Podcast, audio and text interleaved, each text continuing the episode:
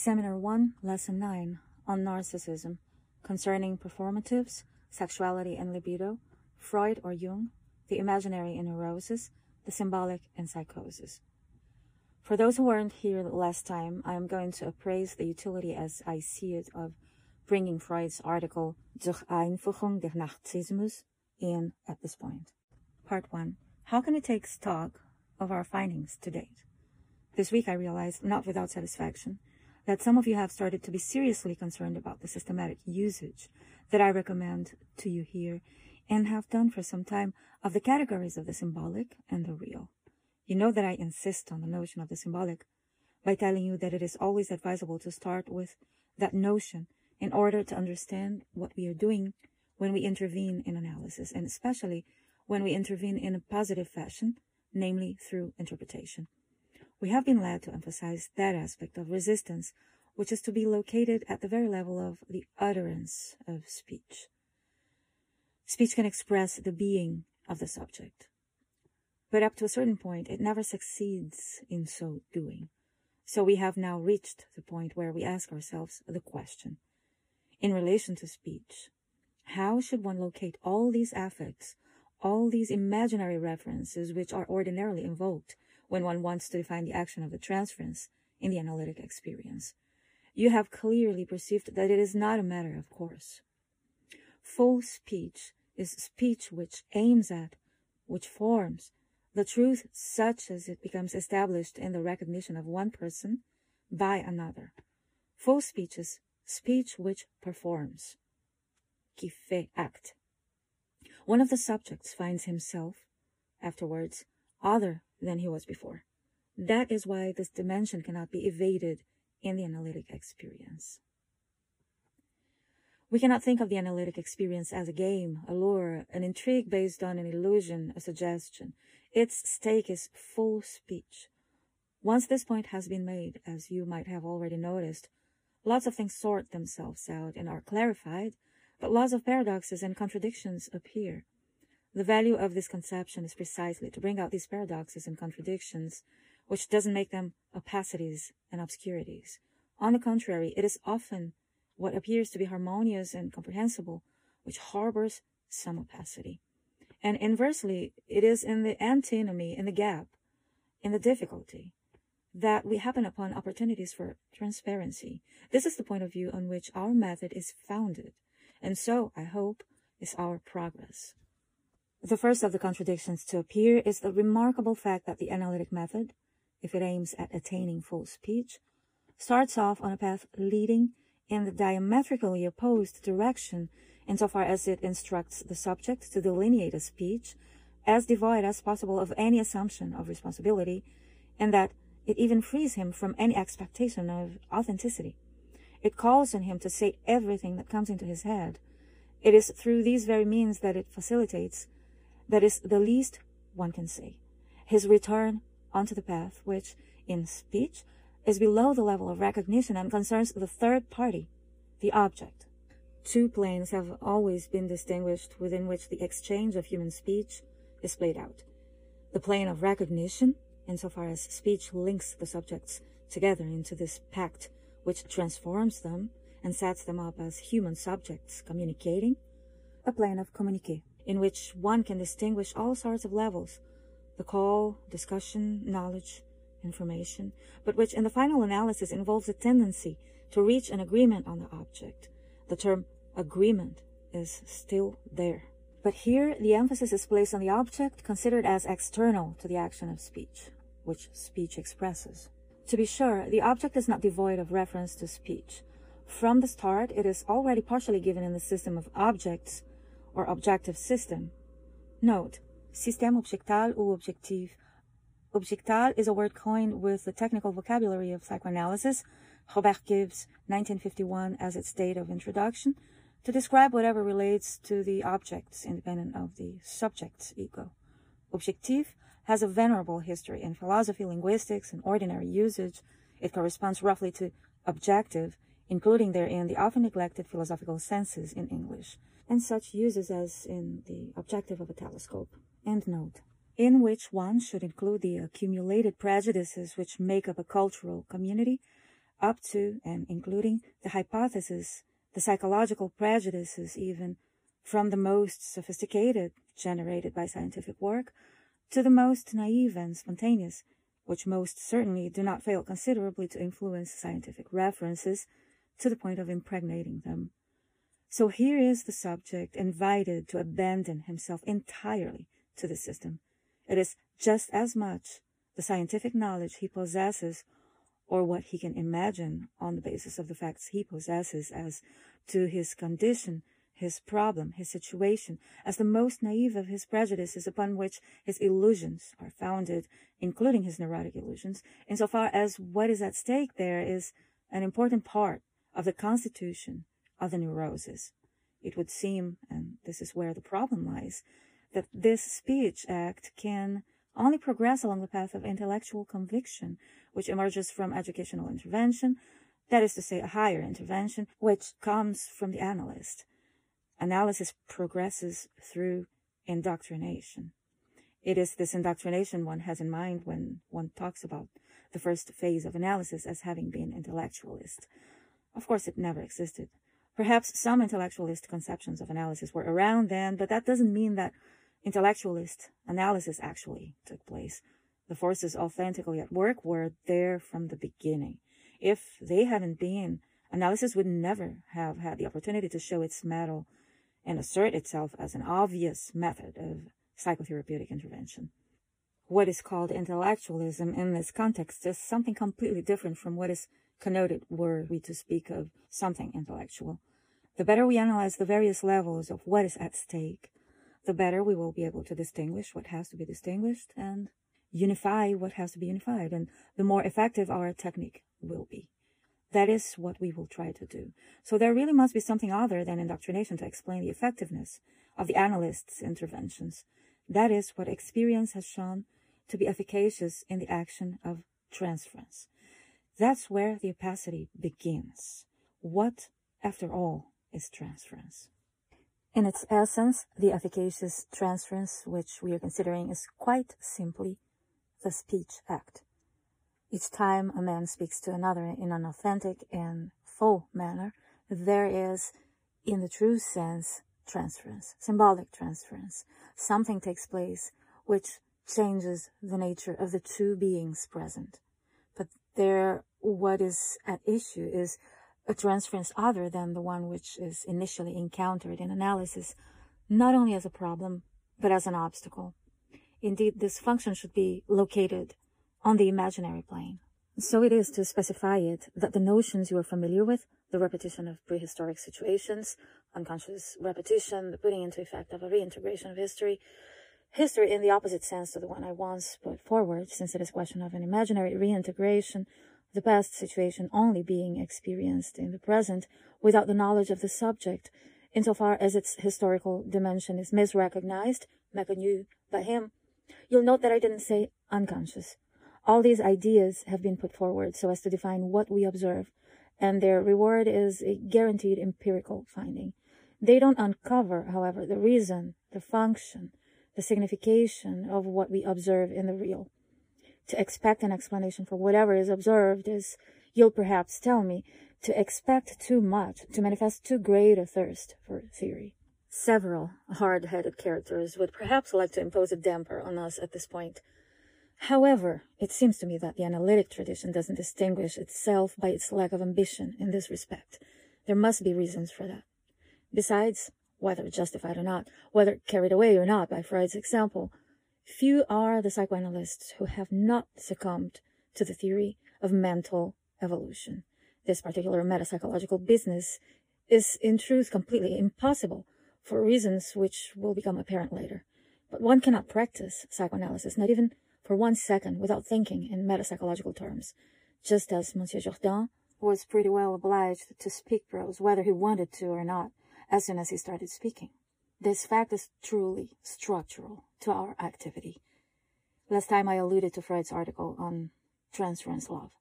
You are well aware of the strict economy of Freud's works, and to what extent it can be said that he never truly addressed himself to a subject, which was not urgent, indispensable for him to deal with, in the course of a career which had almost the span of a human life, especially if one thinks at what point in his actual life, his biological life, he began his teaching. We cannot but see that one of the most important questions in analytic theory is to know what is the connection between the bonds of transference and the characteristics, both positive and negative, of the love relation. Clinical experience vouchsafes it, as does, by the same token, the theoretical history of the discussions arising around what is called the source of therapeutic efficaciousness. In short, the subject has been on the agenda roughly since the 1920s, the Berlin Congress, uh, first of all, the Salzburg Congress, the Marienbad Congress. Since that time, the usefulness of the function of transference and the manipulation we undertake of the patient's subjectivity has never stopped being questioned. We have even separated out something which some go so far as to call not just transference neurosis, a nosological label designating what the subject is affected with, but a secondary neurosis, an artificial neurosis, an actualization of the neurosis in the transference, a neurosis which knots the imaginary persona of the analyst in its threads. We know all that, but the question as to what constitutes the mainspring of what takes effect in analysis remains obscure. I'm not talking about the courses of action we sometimes undertake, but about the very source of therapeutic efficacy. The least one can say is that there is an enormous diversity of opinion in the analytic literature on this subject. To go back to the venerable discussions, all you have to do is take a look at the last chapter of Fenichel's little book. I am not often one to recommend reading Fenichel, but as far as the historical data are concerned, he is a very instructive witness. You will see the diversity of opinion. Sachs, Rado, Alexander, when the question was broached at the Salzburg Congress. You will also see the said Rado announce in what direction he intends to push the theorization of the source of analytic efficacy. Strangely enough, having promised to spell out in black and white the solution to these problems, he never did so. It seems that there is some mysterious resistance at work acting so as to keep the question in comparative darkness, not only on account of its own obscurity, since little glimmers of light sometimes appear in this or that researcher's work, the more reflective subjects. One really has the feeling that the question is often caught sight of, that someone gets as close as is possible to it, but that it exerts some sort of repulsion which forbids it being rendered into concept. Perhaps here more than elsewhere it is possible that the completion of the theory, and even its progress, are experienced as a threat.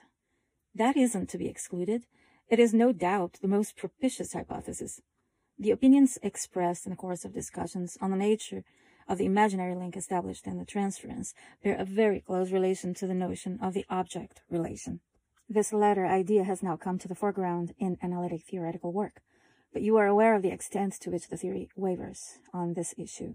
Take, for example, the fundamental article of James Strachey, which appeared in the International Journal of Psychoanalysis, dealing with the source of therapeutic efficacy. It is one of the best argued of texts, whose entire emphasis falls on the superego. You can see the difficulties that this conception gets one in and the number of supplementary hypotheses that the above-mentioned Strachey is required to introduce in order to sustain it. He suggests that the analyst takes on, in relation to the subject, the function of the superego. But the theory according to which the analyst is purely and simply the mainstay of the superego's function cannot stand up, since this function is precisely one of the most important sources of the neurosis. So the argument is circular.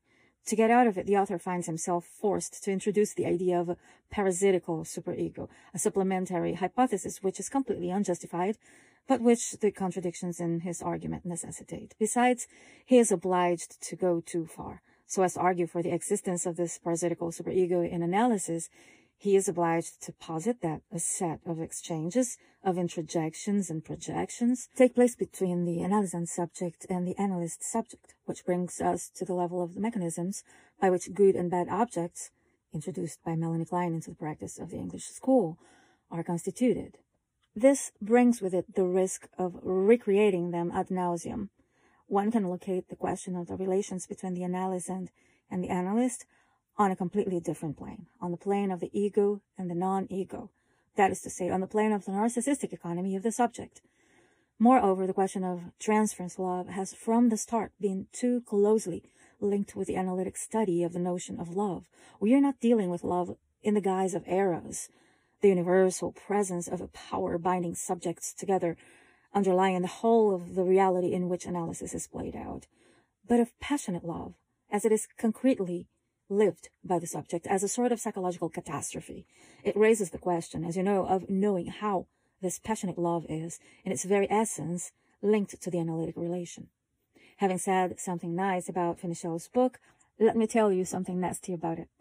It is as delightful as it is striking to note the sort of revolt, of insurrection even, that the extremely pertinent remarks of two authors on the relations between love and transference seem to elicit in Mr. Fenichel.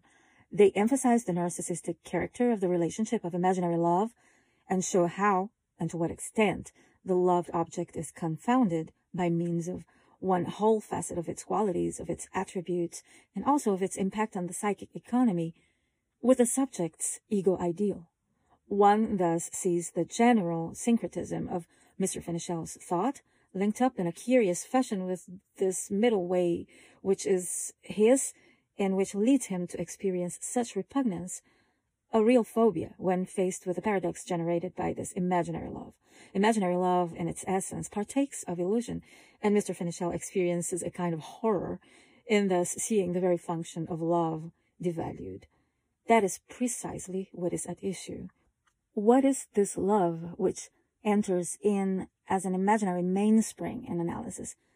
Fenichel's horror tells us something about the subjective structure of the character in question. Well, for us, what we have to locate is the structure which articulates the narcissistic relation, the function of love in its widest sense, and the transference in its practical efficacy. There is more than one way to help you find your sense of direction in the midst of all the ambiguities which, as I think you have become aware, make their appearance again and again at every twist and turn in the analytic literature. I hope to teach you new categories which introduce essential distinctions. These are not external distinctions, scholastic or ever expanding ones, juxtaposing this or that field, proliferating by partitions off to infinity, a mode of procedure which consists in always introducing supplementary hypotheses. No doubt this method is open to those who want it, but for my part, I am aiming at progress and understanding. It is a matter of bringing into focus what is implied by simple ideas which already exist. There is no point in taking apart indefinitely, as one could, as has been done in a remarkable work on the idea of transference. I am rather inclined to leave intact the empirical totality of the notion of transference, all the while remarking that it is plurivalent and that it acts in several registers at a time, in the symbolic, the imaginary, and the real. These are not three fields. Even in the animal kingdom, you have been able to see that it is in relation to the same actions, the same behavior, that we can distinguish precisely the functions of the imaginary, the symbolic, and the real, for the simple reason that they do not belong in the same order of relations. There are a number of ways of introducing these ideas. Mine has its limits, like any dogmatic account, but its usefulness is in being critical that is to say, in arising just where the empirical efforts of researchers meet with a difficulty in handling a pre-existing theory. That is what makes for the value of the path of textual commentary. Part 2 Dr. Leclaire starts the reading and commentary on the initial pages of On Narcissism, an introduction. Interruption. What Leclaire is saying here is quite right. For Freud, there is a relation between a thing, X, which has moved on to the plane of the libido, and the disinvestment of the external world, characteristic of the forms of dementia praecox. Take this in as extended a sense as you can. Now, to set up the problem in these terms creates great difficulties in analytic theory as it was constituted at that time. In order to understand it, one must look at the three essays on the theory of sexuality, where the notion of a primitive autoerotism comes from. What is this primitive autoerotism, whose existence Freud postulates? It is a libido which constitutes the objects of interest, and which is allocated through a sort of evasion of extension of pseudopodia. Beginning with this emission by the subject of libidinal investments, its instinctual development unfolds, its world is built up in accordance with an instinctual structure peculiar to it. This conception does not give rise to any difficulty. So long as Freud leaves out of the libido's mechanism everything pertaining to a register other than that of desire as such. The register of desire is, for him, an extension of the concrete manifestations of sexuality, an essential relation maintained by the animal being with the Umwelt, its world. So you see that this is a bipolar conception. On one side, the libidinal subject, on the other, the world. Now, this conception breaks down, as Freud knew very well, if one generalizes excessively the notion of libido, because in so doing, one neutralizes it. Isn't it quite clear, moreover, that it adds essentially nothing to an understanding of the facts of neurosis if the libido functions roughly in the same way as Monsieur Janet called the function of the real? On the contrary, the libido takes on its meaning by being distinguished from the real, or realizable relations from all the functions which have nothing to do with the function of desire, from everything touching on the relations of the ego and of the external world. It has nothing to do with instinctual registers other than the sexual, with, for example, whatever has to do with the domain of nutrition, of assimilation, of hunger, insofar as it is conducive to the preservation of the individual. If the libido is not isolated from the entire range of functions for the preservation of the individual, it loses all meaning. Now, in schizophrenia, something happens which completely disturbs the relations of the subject to the real, swamping the foundation with form. This fact, all of a sudden, raises the question of knowing whether the libido doesn't go much further than the definition given it by taking the sexual register as its organizing central core. That's the point at which the libido theory begins to create problems. It creates such problems that it has been effectively put in question. I'll show you that when we analyze Freud's commentary on the text written by Senatspräsident Schreber, it is in the course of this commentary that Freud becomes aware of the difficulties created by the problem of libidinal investment in the psychosis, and he then makes use of notions that are ambiguous enough for Jung to say that he had given up defining the nature of the libido as being uniquely sexual. Jung does take this step decisively and introduces the notion of introversion, which is for him, that is the criticism which Freud made of him, a notion ohne Unterscheidung.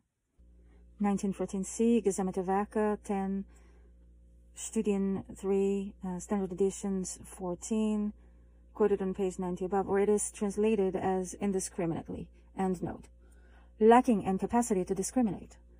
And he ends up with a vague notion of psychic interest, which collapses into one single register what belongs to the order of the preservation of the individual in what belongs to the order of sexual polarization of the individual in its objects. All that remains is a kind of relation of the subject to himself, which Jung says pertains to the libidinal order. What the subject must do is realize himself as an individual in possession of genital functions.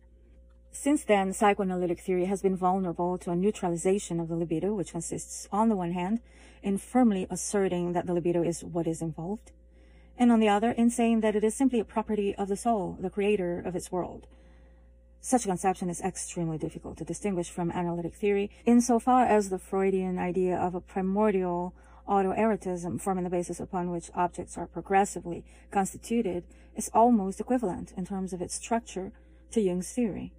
That is why in his article on narcissism, Freud harks back to the necessity of distinguishing egoistical libido and sexual libido. Now you understand one of the reasons why he wrote this article. The problem is an extremely knotty one for him to resolve. All the while maintaining the distinction between the two libidos, throughout the entire article, he continually skirts around the notion of their equivalence.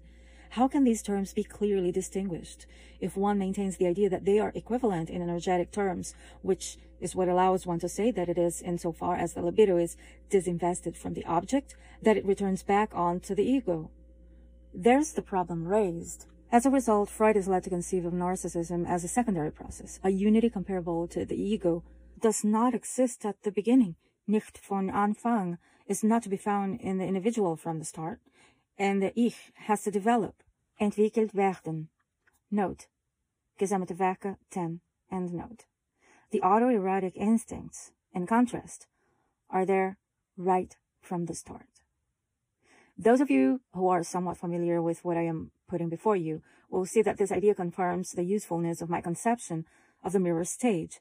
The Urbild, which is a unity comparable to the ego, is constituted at a specific moment in the history of the subject, at which point the ego begins to take on its functions.